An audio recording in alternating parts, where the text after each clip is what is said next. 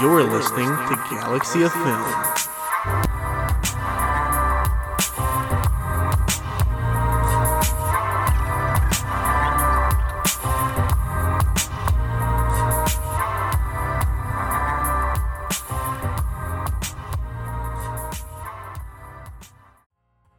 All right, and welcome back to the brand new episode of Galaxy of Film. I'm, of course, your host, Max, and this week I'm joined with our man, Johnny Zuko. How are you doing, man? Good man. Um, I'd be much better if my internet wasn't like being spotty. It's being a little bitch right now. It's like, no, you're not gonna record about Seth Rogen. No. I think my internet's kind of fan of Seth Rogen because every time I was watching Paul, it kept like buffering. Man, like my, you my Wi-Fi don't like Seth Rogen.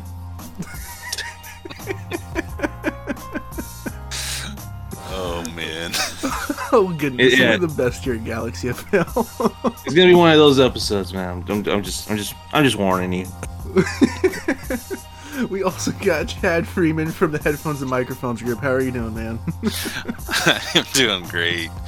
Um, me myself, I love Seth Rogen, so I'm excited to be here. Um, as uh, we talked off air, we are all up way before we normally are, Yeah. and uh, yeah, that that'll make for uh, this show to be even more interesting. I think. Absolutely, man. Yeah, this is a follow up episode to our uh, Ninja Turtles recording from last month, actually.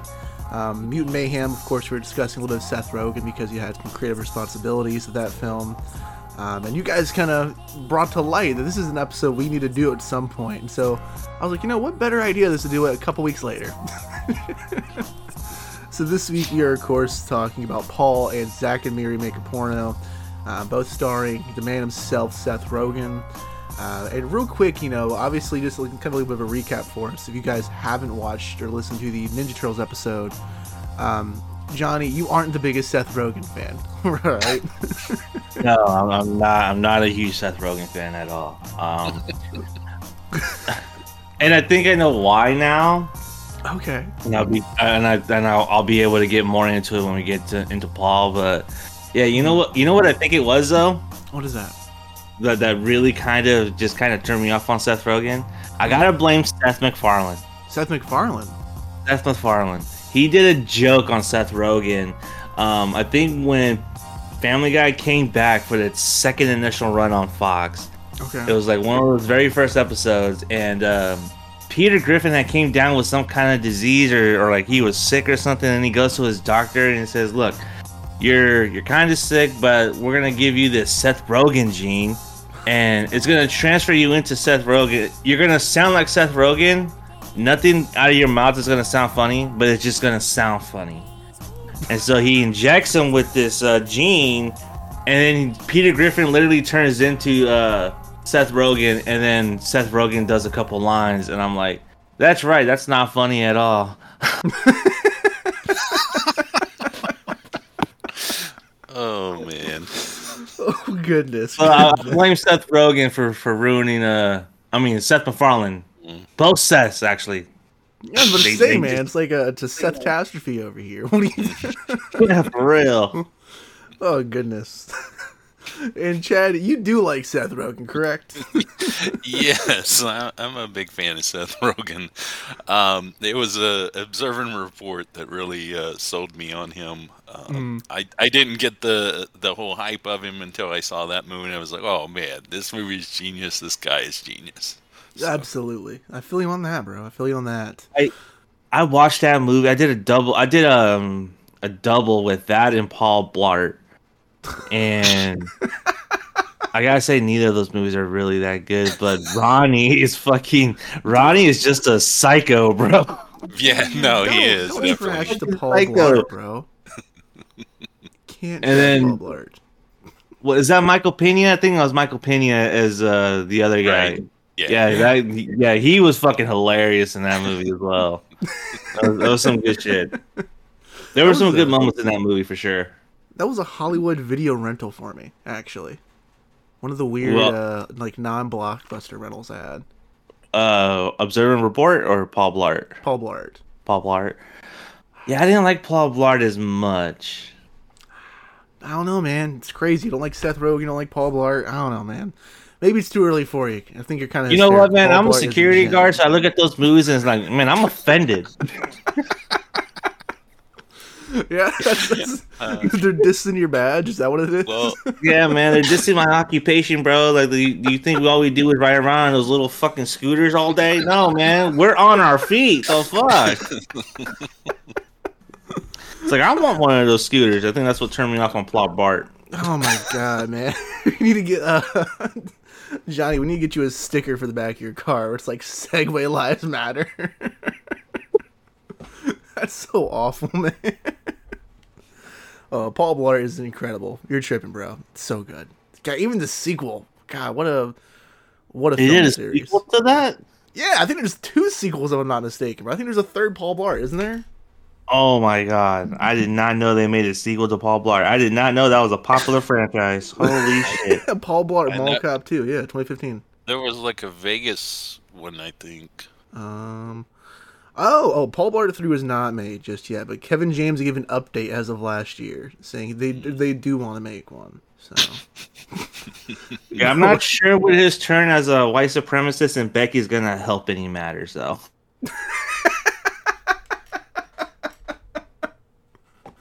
oh boy, man! Only the best here at Galaxy yeah, Kevin, Film. Becky's good. Rats Becky is, is pretty uh, pretty intense as well.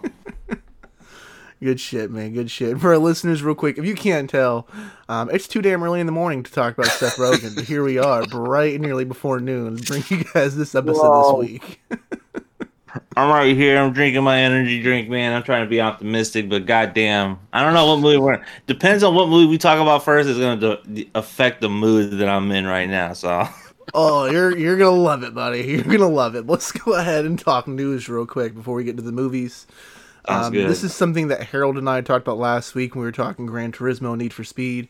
Um, Drew Barrymore, you know, she went ahead and brought back her show, um, even though the strikes are going on without paying her writers and whatnot. Received a lot of backlash for it. Um, Harold voiced his opinions on this. I voiced my opinions last week. Uh, but there's been a bit of an update for this. She's released an apology video refusing to halt production on her show. Um, and days after her video was released, the public outlash and response was so overwhelming that she decided that um, the show will indeed pause until the strike is over. And Johnny, I'm I'm really curious to hear your thoughts on this in particular. Um, you know, where, where do you stand with this? Because we talked a little bit about like reality TV at one point, and also like some talk show stuff too on the podcast before. Here's the thing, Drew Barrymore. I think I think the reason Drew Barrymore wanted to do her show was really more in her self interest because like I want to work. Like I don't want my I don't want to halt my show. You know what mm. I mean? But her monologues and her jokes, guess what? They're written by writers. They're not written by her. So imagine trying to watch the Drew Barrymore show uh, by try to imagine watching the Drew Barrymore show and her doing her monologue that's written by her. Mm. That would be the most cringiest fucking thing ever. You're an actor, sweetie. You're not a writer. Okay, that's why you have comedic writers. That's why you have them to make you sound good. That is true. That is true, man. But and uh, Bill Maher, he's like, you know, fuck that. I'm gonna, I'm gonna do a real time. But Bill Maher is a comedian, and he knows how to work the crowd, and he can write his own shit. I don't. I'm not sure if that's the same situation. If like he's gonna pay his writers out of his pocket or not. Mm. But real time is gonna be airing this Friday during the writer strike. But I don't see a lot of people being like, "What the fuck? How come Bill Maher's getting away with it?" You know what I mean? That's true, man. I didn't even think about that. You're right. You're absolutely right. Like, what's the difference there? But and Bill Maher doesn't even stand with the writers or the actors. Like he don't give a fuck. Bill Maher just don't give a fuck one way or another. So yeah, that's just that. Mm-hmm. You know, but Drew Barrymore, uh, you're an actor, and you should. She should have known better. To tell you the truth, she's an actor first. She's a talk show host. Second, you should know better. Like you should know how the optics of this is going to affect you. And then you release that half-ass apology video. Yeah. Come on, man. Yeah. Your acting is not that good, man. Because I seen those same waterworks and fucking uh, learn how to drive with boys in the car, some bullshit like that. You know what I mean?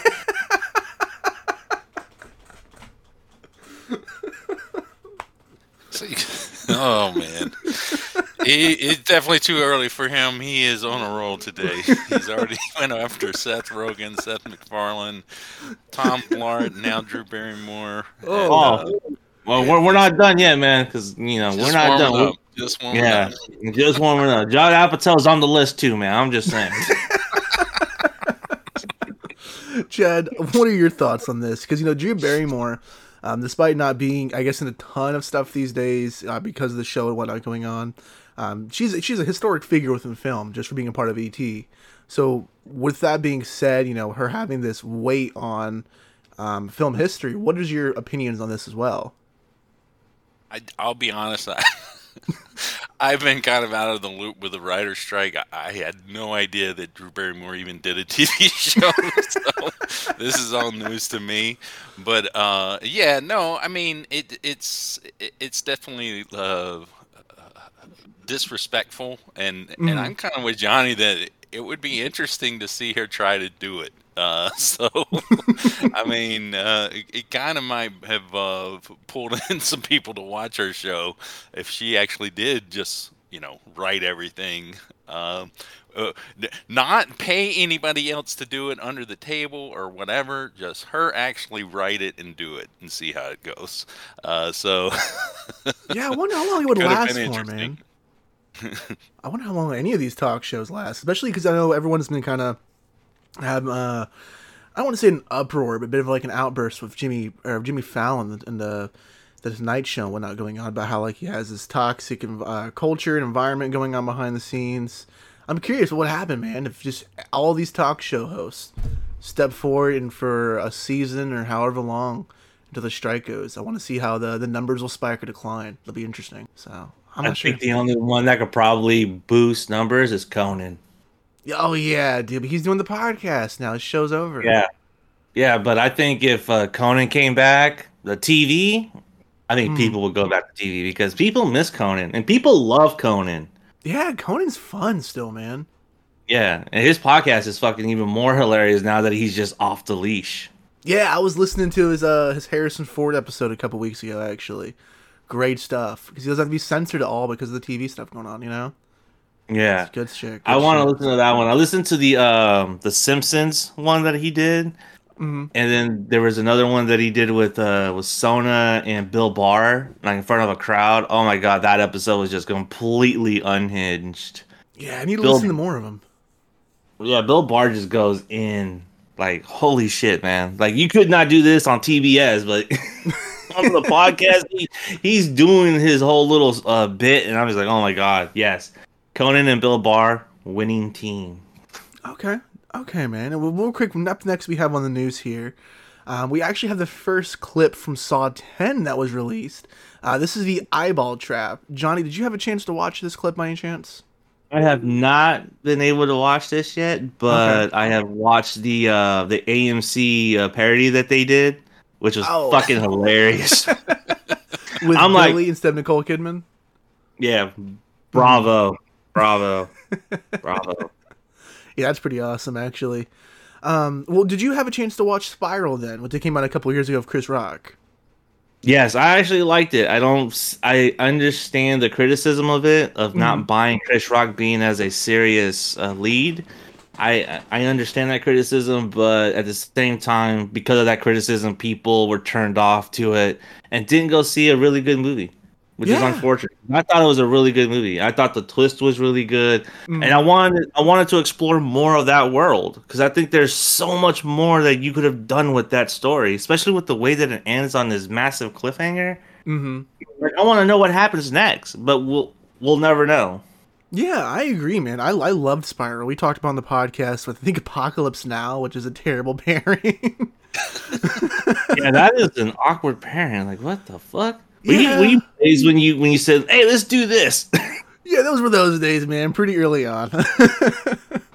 um, I I'm into Spiral. I also I just love the Saw movies. Uh, they're so good. big fan of them. Yeah, I'm so excited. Good. I'm excited. So let me ask you this real quick, Johnny.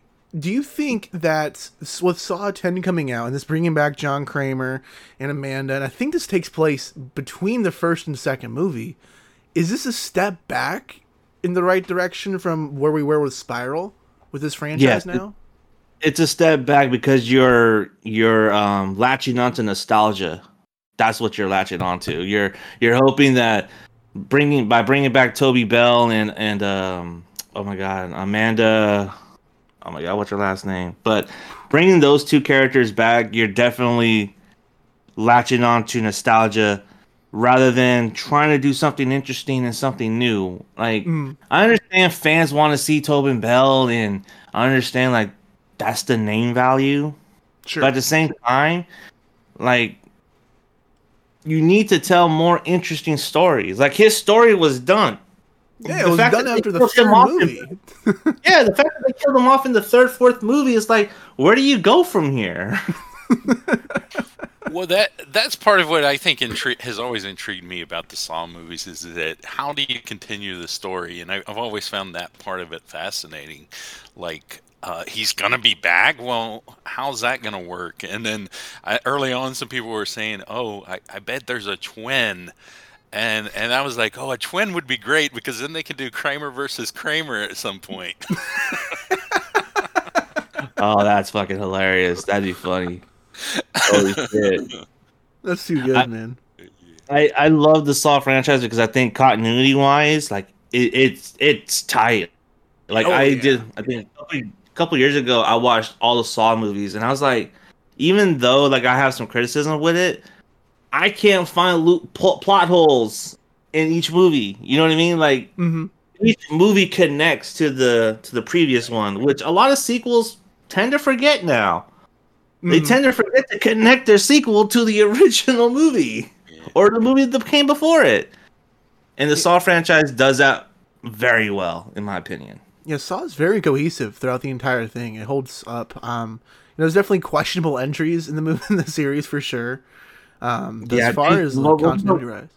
Oh, say? What, what, what was that one? The uh the one with the fucking uh the one where he was going after the insurance company, where he was wearing the the backwards hat and shit. Oh, Uh, that was great. That's so bad. It's awesome. you could totally tell that the like they were on a shoestring budget because like there were just moments there. I'm like, God damn. like, God damn. Like you spent all this money on these traps and then you forgot to like cook the story just a little bit longer. My my favorite uh, was the one where they're like it's the people, it's like reality TV type thing, and they're like in the storefront, and uh, it's like they're they're like feeding into the machines basically uh, Mhm. with their body parts, and man, that's just what an opener. If I remember that open that it, uh, my phone's going off. I think that's what. Time to wake up. yeah, I know the one you're talking about, Chad. That's a good opening scene for sure. Um, I think the the opening bit that really cringes me for sure is I think it's Saw 3D, Saw 7 with uh, uh, Chester Benningfield, uh, Linkin Park's lead singer, where his his cameo where he's like sewn to the back of the car, like his back is on the car seats. Oh, that yeah. one fucks with me, man. That one's That one, that, that was that, that one's tough, man. For real, like holy shit. Just watching, just just thinking about it, just makes my skin crawl. Ugh. Yeah, man. We'll have to do a Saw episode someday. That'll be our follow up to Seth Rogen. We'll be the Saw. Hey, October's coming up soon, man. So there you go, man. Saw episode to jump into every one of them though it would be like such a long episode. How about how about this? We pick the best Saw one and the worst Saw one. That sounds great to me. So Saw one and Like, five. what is okay, the best Saw movie and what is the worst Saw movie? probably five, man. Five or six. I, I hate the Detective Hoffman stuff. Yeah, and I think they dropped the ball with that character also. Uh, they dropped the ball by writing him in the first place. He's atrocious.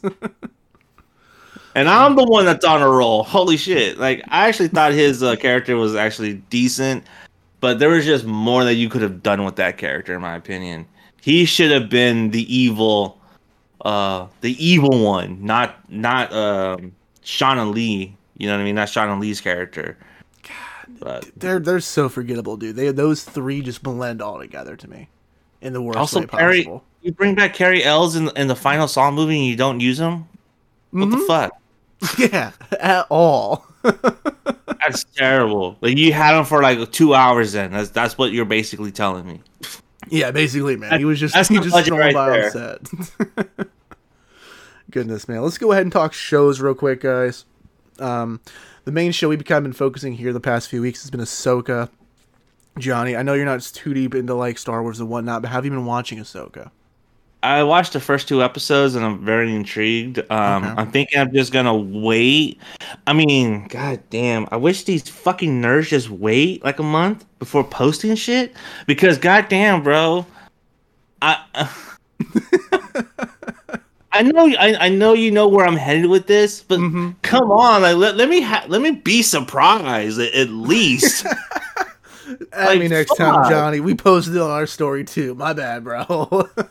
like mother i wasn't even really referencing that i was like i'm on tiktok bro and like my fyp is just covered with hayden christensen yeah. and then disney fucking had the nerve to like post a fucking uh commercial with him and then like are you seriously now you're Mhm. god damn it now they baited me they baited me Thanks, you ruined it for me, Johnny. I had I had escaped all of that. Now, Ah!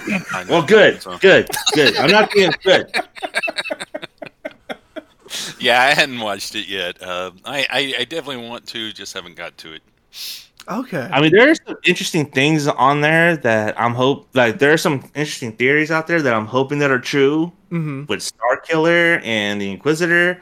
I hope that's true because that would be fucking amazing. Yeah, if, sure. If they brought Starkiller back, or if they made Starkiller a, a canon. Mm-hmm.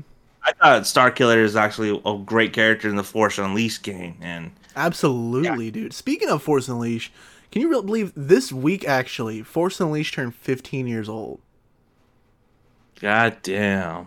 I know, man. It is rough looking back on that. I feel old as hell. And that, that game is still amazing too. yeah, I like I- the sequel still too, man. I do like Force Unleashed too. I don't think I played the sequel. I played the first one, and I got it with uh, Soul Calibur 2. And uh, Starkiller is one of the bosses in it, and he's like Mhm. the hardest boss ever. Vader's easier than Starkiller. Like, how is that fucking possible? Just that Why is overpowered, man. Vader easier? Sequel sequel is good. You can beat it in like one sitting though. It's definitely a lot shorter. Um, definitely the I don't know if the budget was cut in half or if it's rushed last minute. It feels like half the game's missing for sure. Um, but it's a it's a good half of a game. and the DLC is great too. The dark side stuff. God man, love Force Unleashed. Goodness. But Chad, you said you hadn't watched any of Ahsoka yet. Do you have any outlandish theories, real quick, for our listeners then with it? Uh, no, I'm not one of the theory kind of people. So, okay. Saving yourself the headache. I don't blame you. Yeah. yeah. Um, and I, I, I kind of tend to be that way too. With the, if I'm watching something, like my girlfriend will be like, "Oh, I bet this is gonna happen," and I'm just like, I just let it play out. You know, uh, it, it almost you set in some expectations. Um, Yeah. To be disappointed in a way, and also it's just like it kind of spoils it as well. So, I, I generally st- stay away from any of that sort of stuff. Um, well, and uh, I don't know, my my mind doesn't operate that way. You would go nuts trying to do that with the Saw movies too. I think. Oh, Yes, you would. Absolutely. Yeah, you. Just imagine just sitting there in the theaters like, are they, are they, is this how you do it? And then when you call it, you're like, motherfucker, I was right. But motherfucker, I was right. Jesus, man, Jesus. Oh, I think it's gonna go ahead and wrap it up for shows um, because this week we, you know, we're actually doing this episode earlier than Ahsoka's dropped. So last week we talked a little bit of episode five. Um, episode six drops this week, so you'll hear my thoughts on it next week for you guys. Um, yeah, I think it dropped tonight. Actually, no, tomorrow. yeah. yeah, tomorrow. tomorrow. That's right, Tuesday, right? It drops Tuesday. Yeah. And then this or next month actually we'll be doing a full podcast episode discussing Ahsoka. So stay tuned for that for our listeners. Um, I know it's been a minute since we've done some Star Wars since May the fourth actually. So good to dive back into that realm for sure. But yeah, let's go ahead and take a quick break, guys. Go over our rating system in case you're new to the show. And we're gonna go ahead and have our stream of the week as well, brought to you by Jake this week. So we'll be right back, guys. Oh, hi, Mark.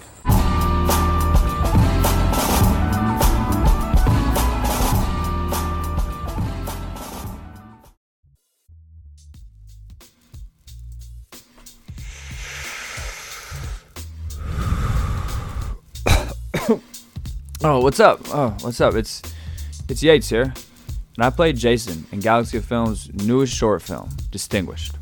I just wanted to take a sec to interrupt the podcast to let you know that as of July 15th, Distinguished is available right now on the Galaxy of Film website and YouTube channel. Check it out. Don't be a dick whippet. Come on. The Galaxy of Film rating system is based off planets featured within the Star Wars films. From our highest rating to lowest, here is the order in which we rate these films. Number 5. Coruscant, the entire planet is one big city. Number 4. Bespin, it's pretty far, but I think we can make it. Mining colony? Yeah, Tibanna gas mine. Number 3. like you did by the lake on Naboo. Number 2. Set your course for the Hoth system. And lastly, number 1. Gotta get back to Jakku. Back to Jack. Why does everyone want to go back to Jakku?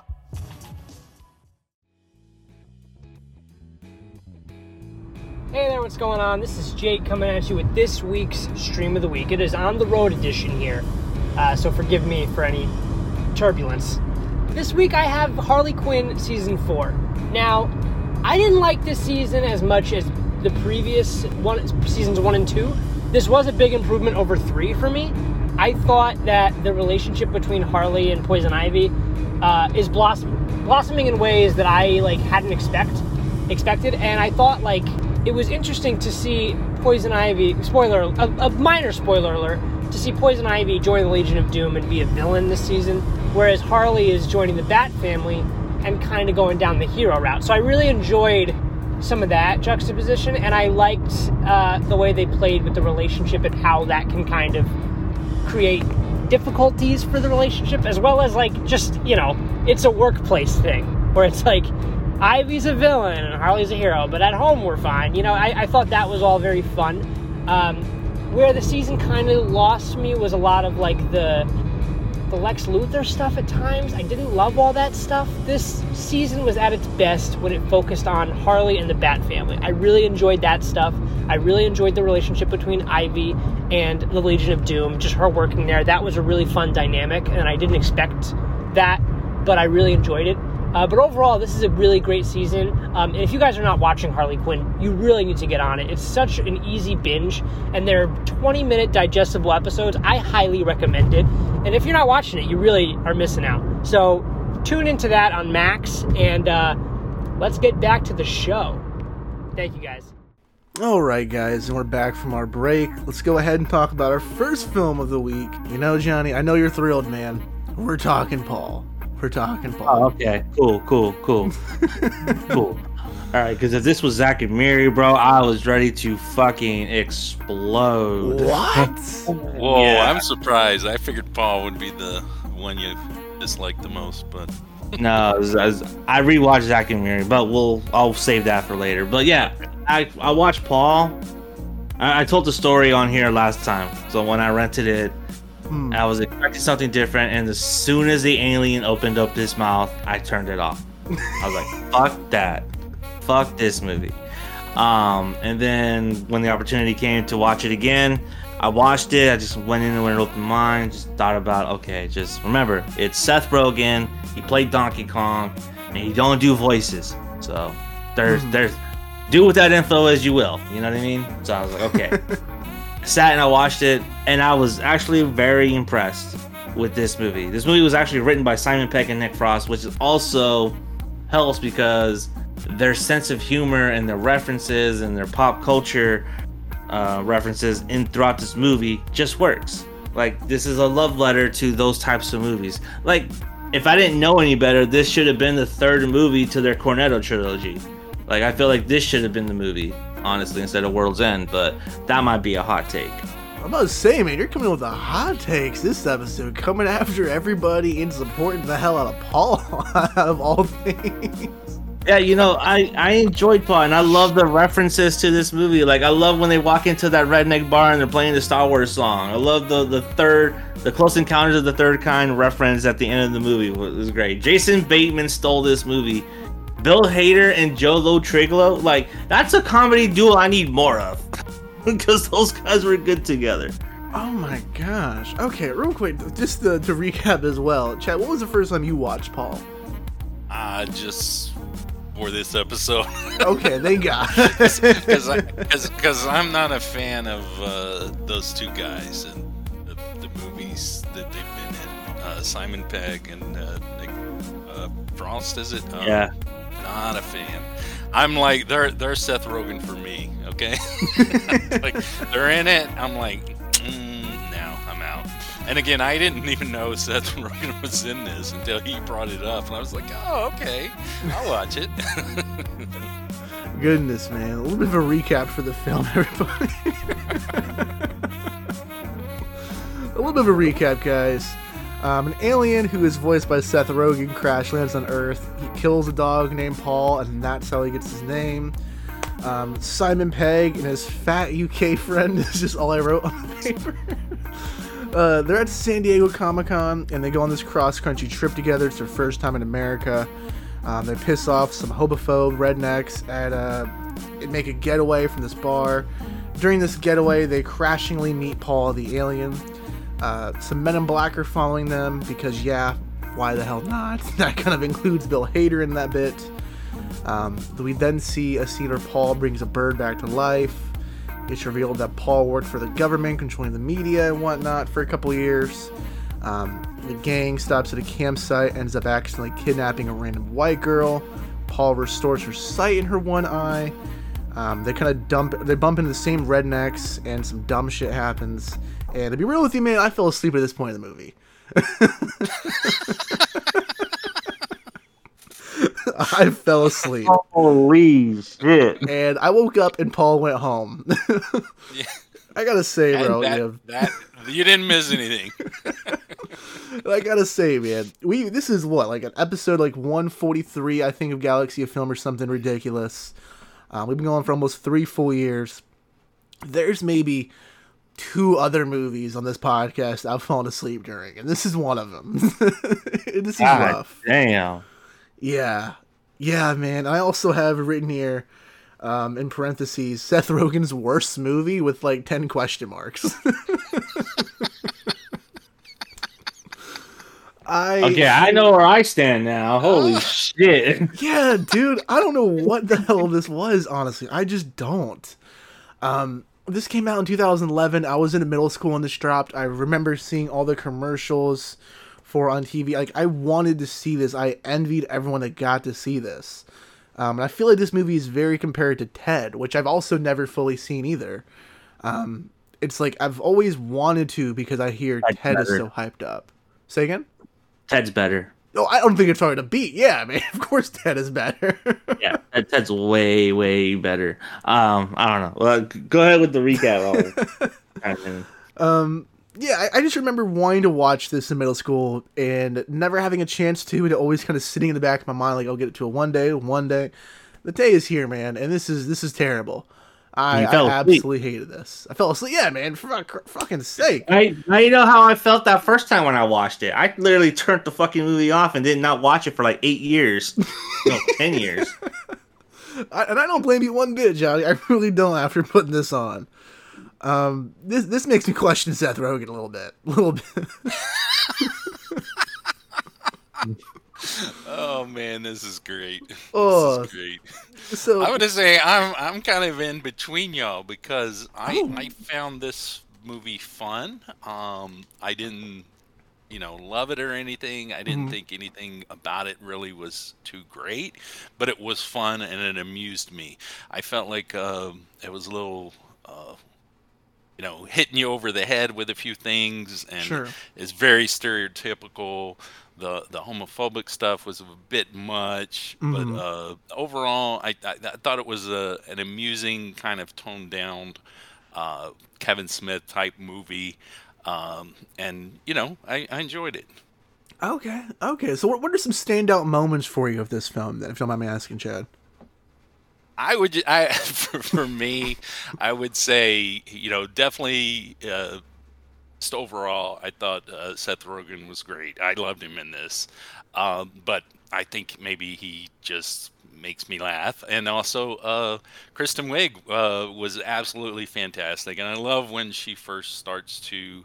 Uh, decide that she's going to, you know, uh, use profanity, and yeah, that was just hilarious. I, and I, I could have took more of that. They could have really, really went and and and ran that to death. I felt, and I would have found that so hilarious.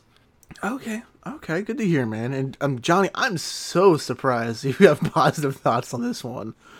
Um, you know, Nick Frost and Simon Pegg are not the strongest writers. I feel like when you look at Hot Fuzz and you look at Shaun of the Dead, they're co-writers on there. But guess who else wrote it? Edgar Wright. I feel like if Edgar Wright helped polished up the script, this movie could have been way better. And if this was an Edgar Wright film, this movie could have been way fucking better. I'm Um, glad it's not an Edgar Wright film, man, because then I would have wanted to watch it right away. Yeah, but I think with I think with Edgar Wright though, and him being like, as a writer, like if Edgar Wright had written and directed this, I think this movie would have been ten times better than what it was. okay. Like I'm not saying this is the greatest movie of all time, but I fucking laughed so hard, like several times that my stepkid had to come out of the fucking room and see what I was laughing at. And I told her I was watching vlog. She was like, "Seriously? Seriously?" There were some moments that made me just like like I was dying on, in certain moments, man. I don't know if it was the kind of humor that I like or or what, mm-hmm. but it was just, there was just some certain moments that I just thought that was fucking hilarious. And yeah, I I think my only my only issue with this movie. I mean, I have other issues with this movie, but the one glaring issue is Seth Rogen. Wow. Okay. It's Seth Rogen. that's that's the whole point of the movie, but all right. Yeah. Yeah, he's the he's the big issue. I feel like had they casted a better voice actor, it could have elevated this movie. Okay, so It hold on could've. real quick. Hold on, man. You're you're you're writing out your your perfect golden like award winning Paul movie over here. You know, you get your new writers coming in. Who would you cast as Paul instead? It depends on the kind of alien that I'm gonna do. It all depends on the kind of alien that I want. If right, I all right, want all right. someone that's a sassy bitch, I cast Seth MacFarlane. if I want someone that's um that is a fucking uh, just a straightforward straight shooter, I cast Seth MacFarlane. Let me let me turn this on his head. What about what about Amy Schumer? God no! I definitely wouldn't watch this movie. Bro, what? You telling me you don't love Snatched? I love Amy Schumer. So, Do you? Are you are you being for real, Chad? oh yeah, yeah, I'm a Oh, big big fan. Yeah, I love Amy Schumer. This think- episode's full She- of hot she's, takes. man. she's like the she's like the the the, the Seth Rogen, uh, you know. I'm not sure that's a woman version, the woman version of Seth Rogen. Well, in my head it is because Seth Rogen he's amazing. So, Oh I, my y- y'all want a hot take? Y'all want a hot take? Oh my god, dude! Like, there's because that the one scene that really drives this home is that scene where he's talking to um the fuck what's her name uh, the the person he killed the dog the uh, the the older lady at the end of the movie. See, I forgot all about that already, dude. That's how. Oh, that's right. memorable He this fell asleep, so you probably don't even know who I'm talking about. You have no clue. So there's a the, the the so the little girl grows up, and there goes my internet. Oh boy, there goes the internet. So good one, buddy.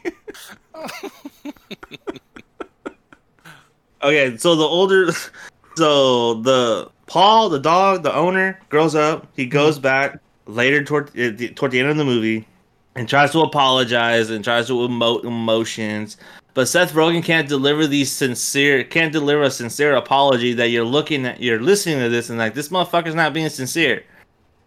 He just has this this tone about him. Again, it goes back to the Family Guy reference. If you watch the if you see that clip, everything he says sounds funny, but it's not funny. And it sounds like he's supposed to be a smartass, but he's not trying to be a smartass. He's trying to apologize. Look, I killed your dog. I'm sorry. You know? Mhm. But I don't buy that. There's like no emotion. There's no emotional inflections in his voice. There's I yeah, like this this movie definitely shows Seth Rogen's range, I feel like. Because he's supposed to be serious and wise. He's supposed to be funny, but he can only be funny. He can't be wise and sincere, and I feel like. Especially towards the end of the movie. Like the end of the movie is where he really tries to become sincere. Mm. And it, it just doesn't land because if you just have Seth Rogen being Seth Rogen.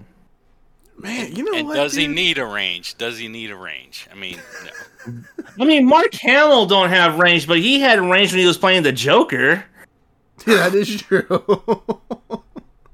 you know what, man? You know what I'm hearing, Johnny? I, I think you need to go ahead and write a remake of Paul. Like your your perfect version of this movie. I'm I'm very surprised you have this much to say about this one, man. Truly. Yeah, I mean, I I enjoyed the references. I enjoyed mm. I enjoyed the comedy. I love the chemistry between our three leads. I thought all the great side players were really fantastic. Jason Bateman in particular. Um, and I, and Bill Hader and Jolo Truglio are that's a comedy duel right there. Like, how have they not done anything? This is a fucking SNL skit turned into a movie. That's what this is. Nah, think about it. Yeah, and I I got I, I fucking hated this movie, dude. Like throughout the entire thing, fell asleep to this obviously. Like I, I did not give a shit about Simon Pegg the entire time. Um, Frosty, don't even know his name at this point, bro. I have zero interest in ever watching one of his movies again. Um, I, I don't even know. Th- This was just disappointing in all, all fronts for me. Um, I, I definitely think this is the worst Seth Rogen movie.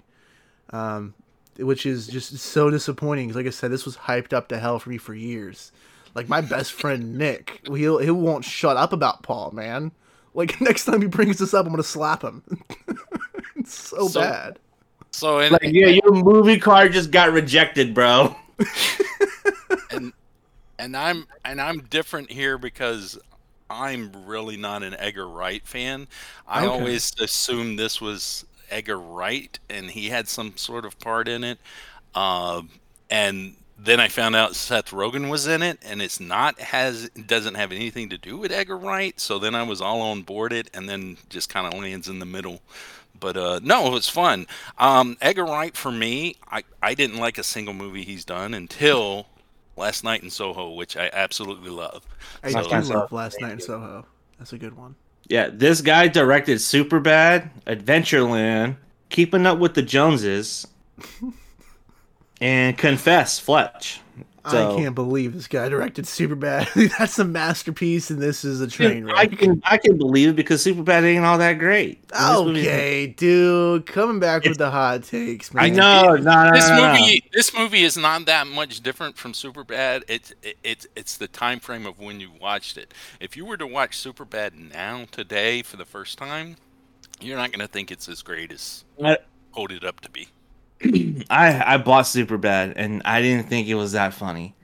When I think it was back in 2008, I bought Superbad. I bought the the, the special two disc edition. Mm-hmm. I thought the funniest part of that fucking movie was McLovin, Bill Hader, and Seth Rogen. I thought that was the funniest part. Everything else I didn't Seth really. Rogen. So you so so you admit Seth Rogen.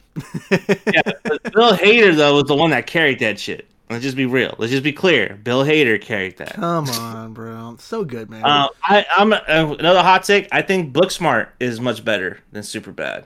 Booksmart is incredible. That's a hot take be- because it's the same movie, but it's good nonetheless. But it's it's a funnier movie though, and I think the the and I think the I think what resonates with me more with Booksmart is that the humor comes from a sincere place. Yes, it is raunchy, but it's coming from a sincere place. You know what I mean? Mhm. Superbad is just raunchy to be raunchy. Don't get me wrong, I like raunchy comedy. Like I like Meet Wally Sparks. You know what I mean? Yeah. But super, I don't know what it is about Superbad. It just it, it didn't work for me. Dang, man, that's disappointing. I don't, I love Superbad. Um, we already did a whole episode in the podcast talking Superbad. Link down below in case you guys want to hear about that. It was our Jonah Hill episode. We were talking mid '90s with Superbad. Um, I, I don't talk about where I work currently, man, and I, I don't want to highlight where I work because now I do use Galaxy of Film as a way to um, find other ways of employment. However, where I currently work, we have one of those like security guards for hire, bro, and he looks like McLovin. It's fucking weird. It probably is because Christopher hasn't been working since Superbad.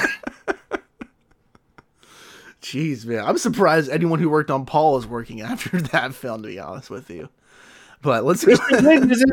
Kristen Wiig isn't because I have not seen her in shit. let's go ahead and get break off into our ratings real quick. Um, Chad, you're kind of in the middle of the road. It seems like. Let's start us off with some uh, some potential neutral territory. What is your ratings and final comment for Paul? My rating on this was it, it's kind of hard to say because I, I didn't hate it, so it, it, I I would have to go with probably uh, Naboo. Uh, so around a three, okay. a low end of three though, not a high end. Sure. Um, I, I thought it was fun. I thought it was funny. It it, it gave me a, a complete like late 70s early 80s uh, road trip vibe uh, you know vacation and close encounters and then funny you know it tied in with the close encounters at the end. But definitely gave me that sort of vibe and uh, took me back to those kind of movies. So i definitely enjoyed it. Okay. Okay. For me real quick man because i know johnny's gonna oh just adore this movie. Oh yeah, dude, this is like a, a five for me, bro, for real. oh my god, yeah, I, I, have this is Seth Rogen's worst thing. This is a Jakku on the way to Hoth. Um, I, I can't believe I just wasted my time with this movie, more or less. Um, hey, this was your idea, bro. I know, I know, man. I was biting my, I was kicking myself in the ass when I was watching this. I was like, God, I really got both these guys waking up before like eight a.m. for this movie. Yeah, for real, bro. Fucking Seth Rogen strikes again. Holy shit. Yeah, truly, bro. Um, yeah, I'm glad to finally have knocked it out though. Like I said, this has been like on my pending list for years now. But Johnny, what is what is your rating for Paul? So what is this like a Naboo is a three, right? Yeah, yeah, right there. Um, this movie could be could could have been better, but I mean, the references were a little much, yeah, but I appreciated them. They underutilized certain characters, Jane Lynch in particular. Like, how do you just use her for the bartender scene? Like, she's fucking amazing, and you only use her there. Mm. Like, if you've seen Jane Lynch in Role Models, bro, like, goddamn, she stole that movie. Um, but yeah, I think the the humor is kind of dated. Seth Rogen again just is not a voice actor apparently. So you know, and I can't wait to hear him do Donkey Kong again. So that's that's gonna be fucking great. but yeah, it might be a Naboo. Okay, I'm surprised, Jerry. I'm I'm truly surprised. I thought you weren't going to give this a rating, honestly, at first. oh man, not that great, but I, I did enjoy it more than I thought it was going to. So that's why. That's fair. That's fair. Let's go ahead and talk about our second film for this week. Uh, oh, Zack God. and Miri make a porno. this is directed by our man Kevin Smith. Um, for our listeners, do me a favor, real quick. Go ahead on Twitter, uh, formerly or excuse me, X, formerly known as Twitter, at Kevin Smith. We've been trying to get this man on the podcast for about a year now. It's going to happen one of these days, dude. Got to get K Smith on here. Um, but this is one of his films. We've only talked about Clerks 3 on the show as well too on LFG, so check that episode out. Um, so it's kind of weird that we're diving into one of his lesser known um, pieces that's away from the View universe. And this is also, of course, starring Seth Rogen. Um, we do have some of his, you know, typical View Askew universe people in here. Jason Mewes is involved, Jeff Anderson as well. Um, we got Craig from The Office, which is really cool seeing this as well. And um, oh, Elizabeth Banks, of course. How can we forget about her? We discussed Cocaine Bear earlier this year. She stars in this with Seth Rogen. And yeah, man, for the recap, this movie kind of starts off with Zack and Miri becoming or being best friends and roommates.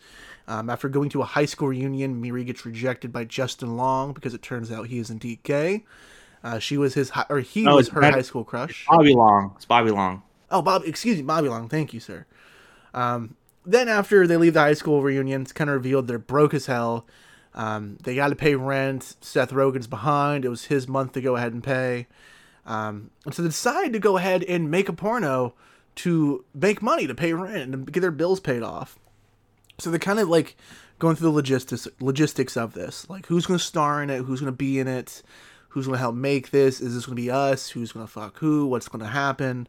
Um, they decide they're going to hook up with each other because it's the most most sensible thing to do, I guess.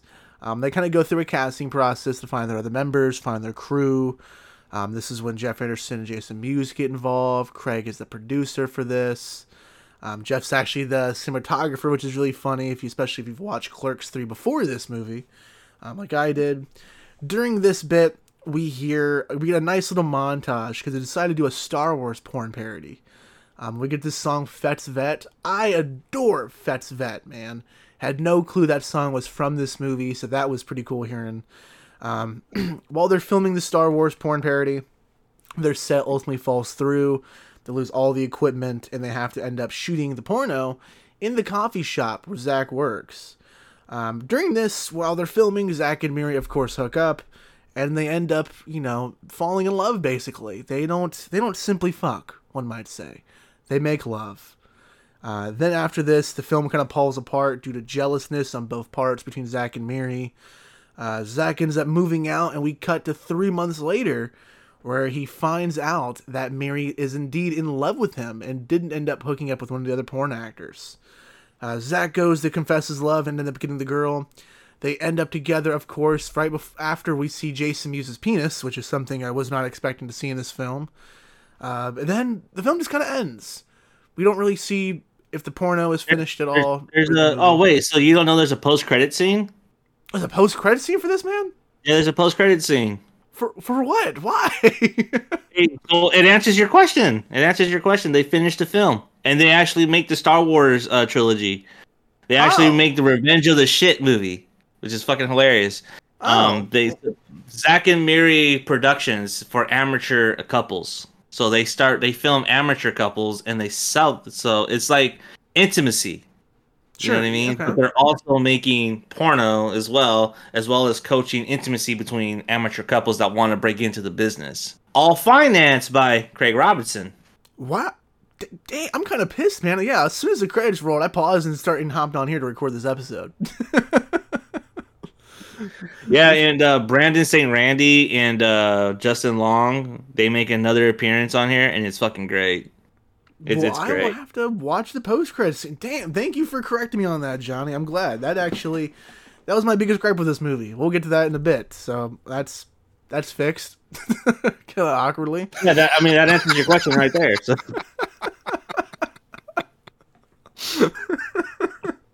Come on, man! You're a Marvel fan. You should know. Never stop the credits. Oh my god, yeah, because that's what I'm doing after watching Seth Rogen movies. I'm just sitting there waiting for every credit to roll by. Watch, Oh, man! I'm gonna go back and watch Super Bad, and there's gonna be a post-credit scene. Watch. That's what's gonna happen. Chad, when was the first time you watched Zack and Miri? I watched this whenever it came out. Um, back uh, what was it, 2008? Didn't Mhm. see it at the theater, but uh, it was a rental. Um, Okay. I didn't see it at the theater because at, by this time I'd kind of soured on Kevin Smith, um, and wasn't expecting much. And Mhm. then I ended up loving this movie. I do own this movie uh, on on Blu-ray. Um, I was gonna go back and rewatch it. I did not rewatch it for this episode, but uh, definitely one of my my favorites of his. Uh, big big fan. Again, I it, for me, uh, Seth Rogen. Um, I, I I don't know what it is. He- he's one of those people that really appeals to me. I just love uh, just about anything that he's in.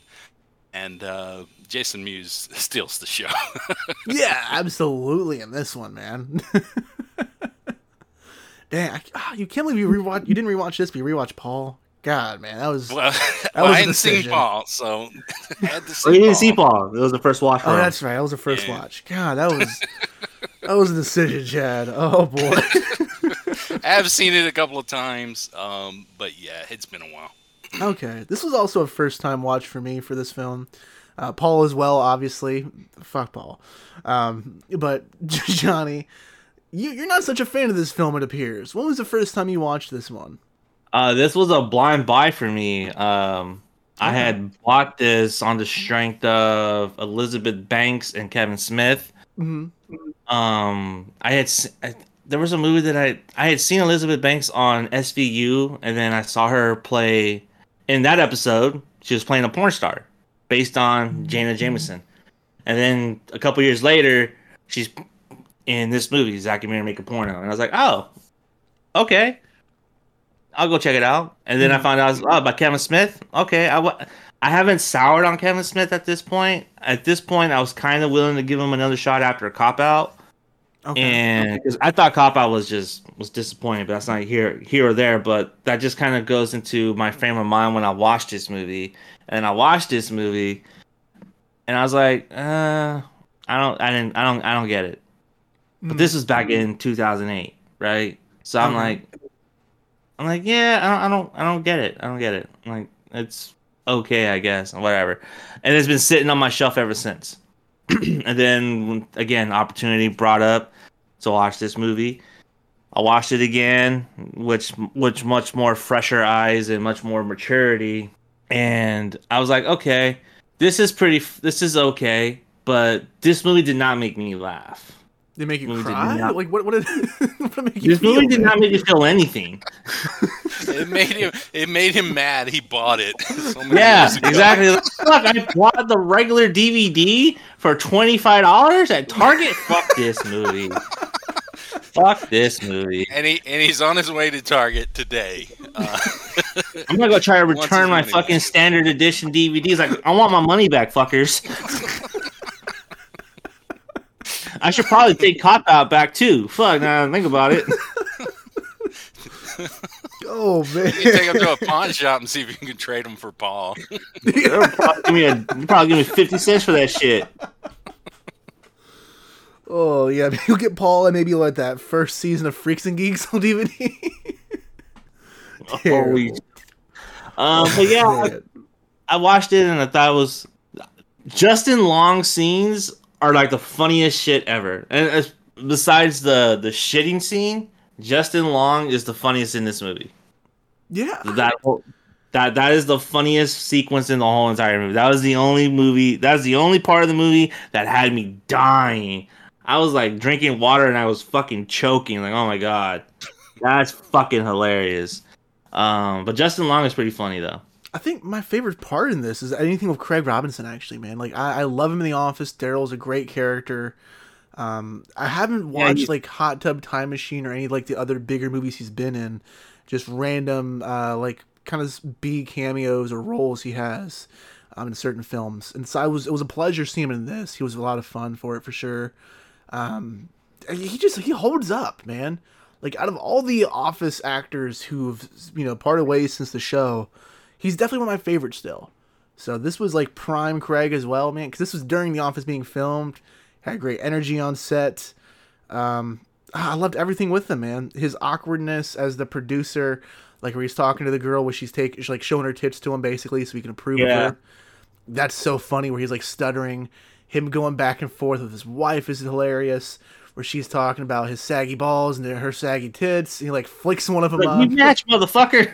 Yeah, she's he's great, man. I love the he plays off the whole "my wife hates me" bit so well in this because that's a Mhm. trope that I just can't stand in films usually, where it's like we have a dysfunctional couple or relationship and we don't show them, but we just harp on them nonstop.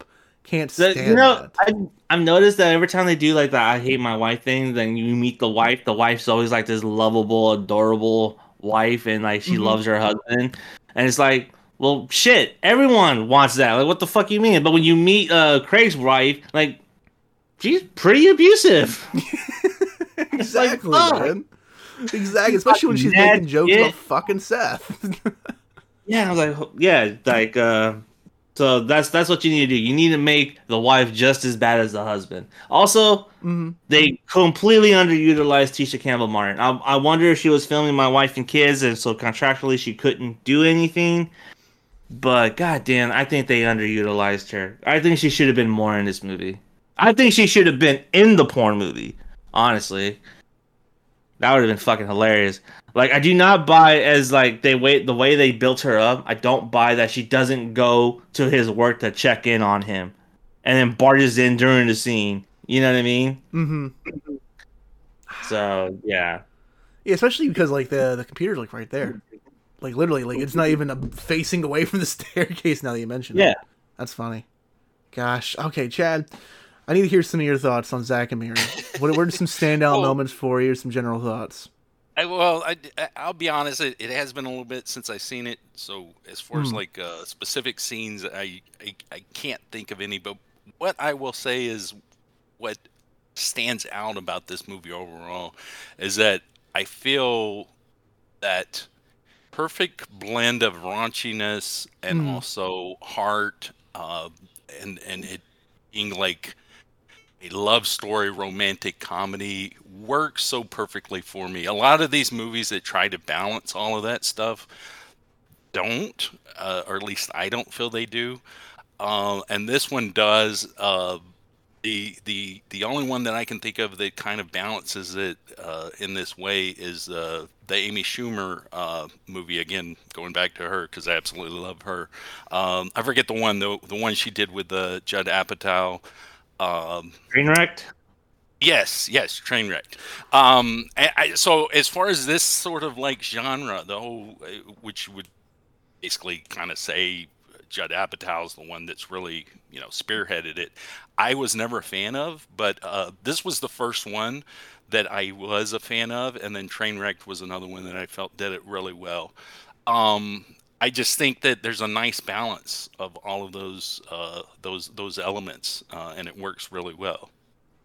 Okay, man. Okay, some positivity still for. I'm here. Glad to hear it for sure. Um, ah, I wish you had a chance to rewatch this over Paul, man. Yeah, yeah. really well, that's the thing is that this one I definitely will rewatch. Uh, one interesting thing I think is that this this movie uh, really did kind of come out at the perfect time because Mhm. nowadays, if you tried to make this movie, it would be completely different because the accessibility to turn a profit uh, is a lot easier with uh, all the different websites, uh, specifically OnlyFans. And at the time, I can remember there were actual couples that were uh, venturing into porn. In fact, uh, I had a friend of mine who directed the first satanic porno uh, back in 2007, I think. Okay. And uh, when when this idea came out about this, uh, that was uh, the Bugbees is uh, Shane Bugbee and his wife Amy Bugbee. They're the ones who uh, made that porno. They were kind of claiming that Kevin Smith had. Based this movie on them. Uh, I don't think that Kevin Smith actually knew them or their story, but uh, I think if you do a little bit of uh, internet searching, you might even find some of that still out there because I knew at the time they were trying to make some noise to push basically their movie. Uh, but yeah, you know, I think um, that Is it sort of on, thing. Real quick, real quick, Chad. Sorry to interrupt you, but is it Mhm. called Club Satan? I think that might be it. Yeah. Okay, It's- continue. I, I was looking up to see what you're to visualize what you're talking about. This is fucky. Yeah, visualize. Yeah. What the hell am I looking at, man? Oh my god. It has uh, Paris Gables in it. I believe so. They're all sitting on like a. Oh yeah, dude. This this is definitely it. okay. Yes, trust me, it's pretty it's pretty wild. At at the time, I was uh, doing a, uh, a website where I reviewed uh, indie movies and such, Uh-huh. and yes, uh, that was when I reviewed and um, it. Uh, anybody I showed that movie to was like, "What in the world?" Yeah. it was pretty wild. But anyway, getting back to this movie, um, yes, uh, I think it was really hit at the perfect time, and that if you tried to make this movie today, it would be completely different. But you could do an update to it with all the different technologies and all the different, um, you know, platforms that are out there. Uh, but yeah, no, I mean, I, I think it still holds up well because again, it does tie into um, all of those different elements, and it kind of balances it. Uh, you know, it, it's got the humor, even though you know Johnny may not think so. Uh, it's got the raunchiness, and it does have the heart, uh, and so it definitely balances it. Uh, now, going jumping back to Paul real quick though, that was one of the things is that the whole the, heart of that movie didn't really work. As Johnny said, he blamed it on Seth Rogen. I don't think it was because of him. I think it didn't work just because it was just kind of shoehorned into the movie. But I think with this one, I think uh, it was more of that's the reason of the movie, and then the Mhm. raunchiness was kind of built around it. I can I can definitely understand that, man. Yeah, I, I can't. I'm sorry, I just can't get over this this club Satan porn. this is. I was looking at another picture, but this is so fucked up. Holy shit. oh boy. Um, Johnny, I'm super curious because I know you have some gripes of Kevin Smith that you've talked about here on this, of this episode. Does Kevin Smith's humor in writing style work for a rom com for you? Because for me, it personally does. Um, I adore this movie. I, I really do. I think this is a. I, this is the B movie that you would have rented from Blockbuster for rom com night. Like this is the kind of thing that I wish I could go out and physically rent. Um, I did watch this with my girlfriend. She loved it too. Um, other than the ending, which we now know has a post credit scene.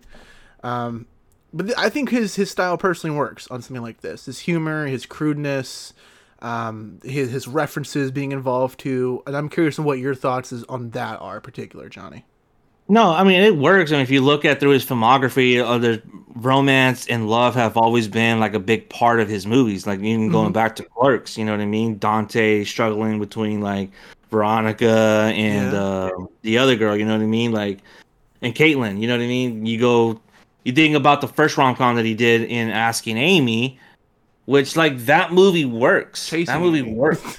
What- What's? Chasing, Chasing Amy. Yeah, thank you, thank you. Chasing Amy. That movie works. Mallrats. That works. Um, Jersey Girl. You know what I mean? Which is like his full on rom com with uh, Ben Affleck and J Lo. You know, so it he works like as a writer and as a director. It works, Mm. but when you try to do this movie, I feel that you're trying to hone in on a genre that you're you're attaching your your wagon to.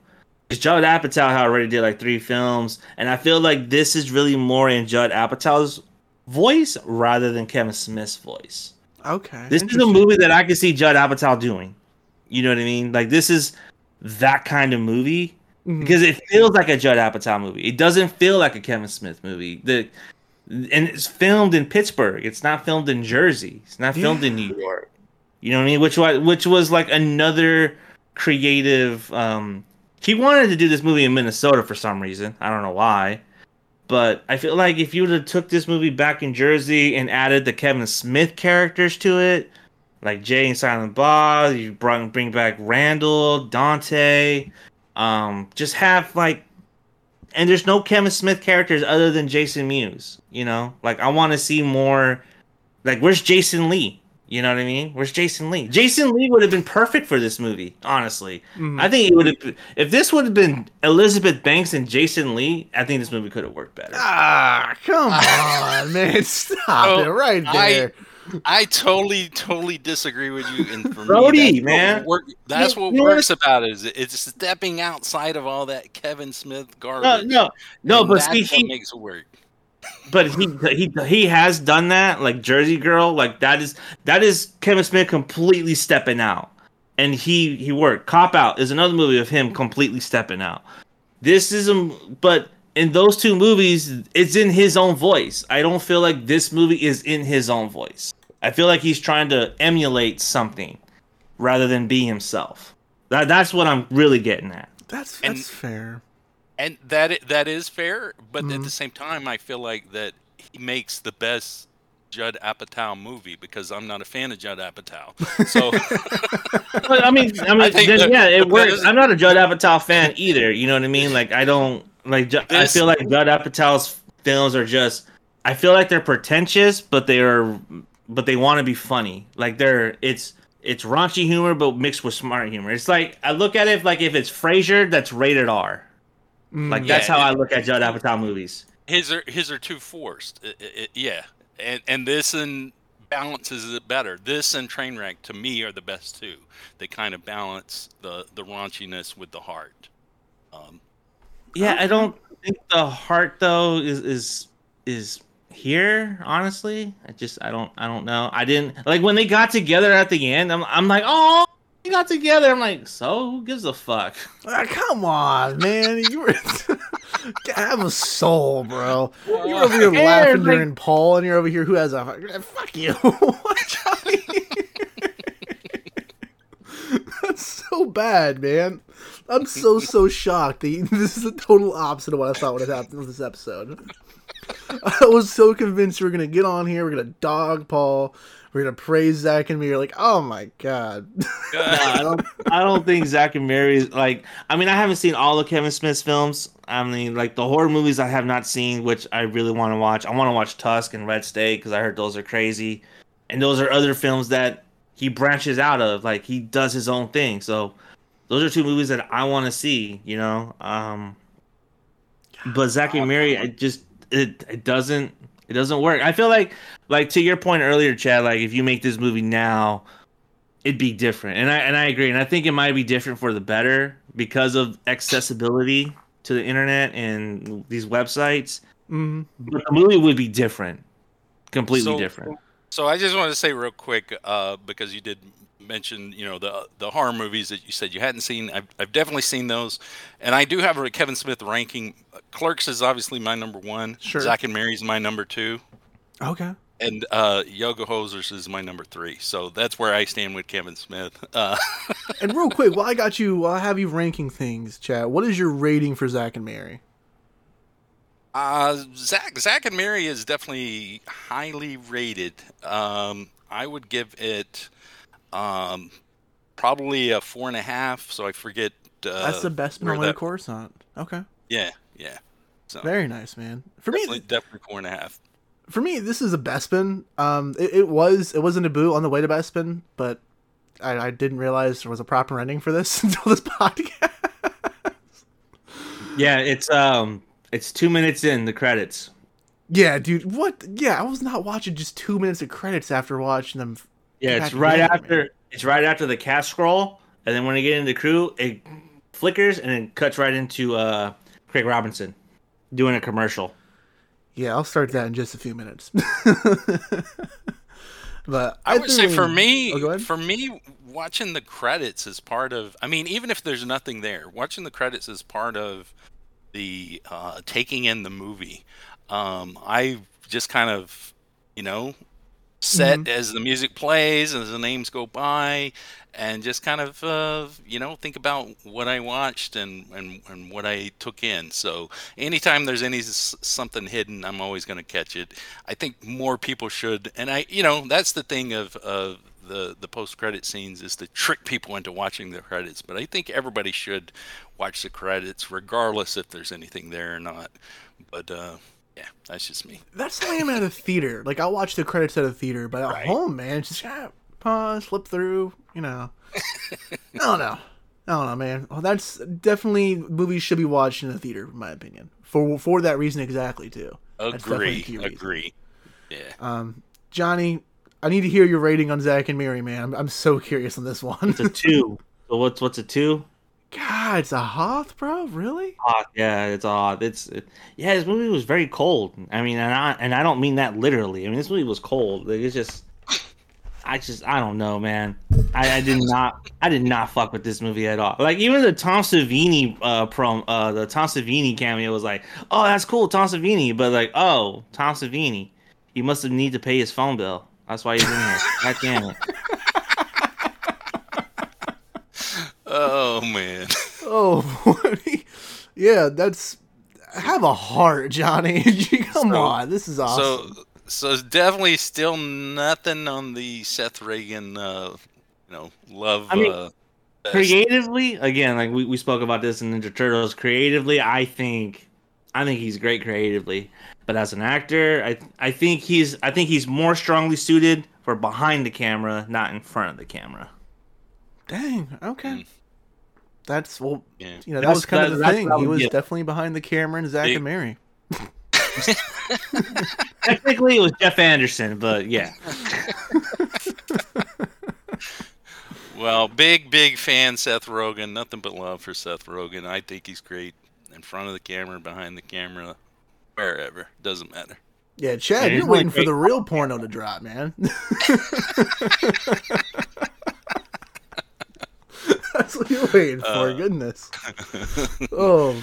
Yeah, Club Club Satan. If you can find it, uh, it's it's wild. It definitely is. it's gonna go ahead and wrap it up for this week, guys. Johnny, it's always good getting you on here, man. Where can our listeners find you and your podcast? Uh, they can find me on TikTok at Zuko's Corner, on YouTube at Zuko's Corner, and you can find the Bump of the Night podcast 1428 on Spotify.com.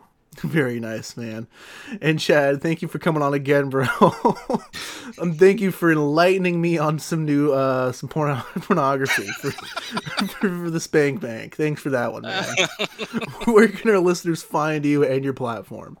Um, so I am um, Pollystaffle on any of the social medias, uh, and um, the Ham Radio Music Group on Facebook. Uh, cool space for indie artists. Um, and then I, I stream on Saturdays 4 p.m. Eastern uh, on YouTube. Uh, that's just under Chad Freeman, The Ham Show. Um, I also do co-host on Friday. That's on Conspiracy Music on YouTube. Very nice, man. Very nice. And we'll have to do another follow up to one of these guys. Let us know. let us know what movies I should put these guys through next. We'll be back for it at some point. Yeah, we'll make Um, sure Max stays up for one of them too. Oh yeah.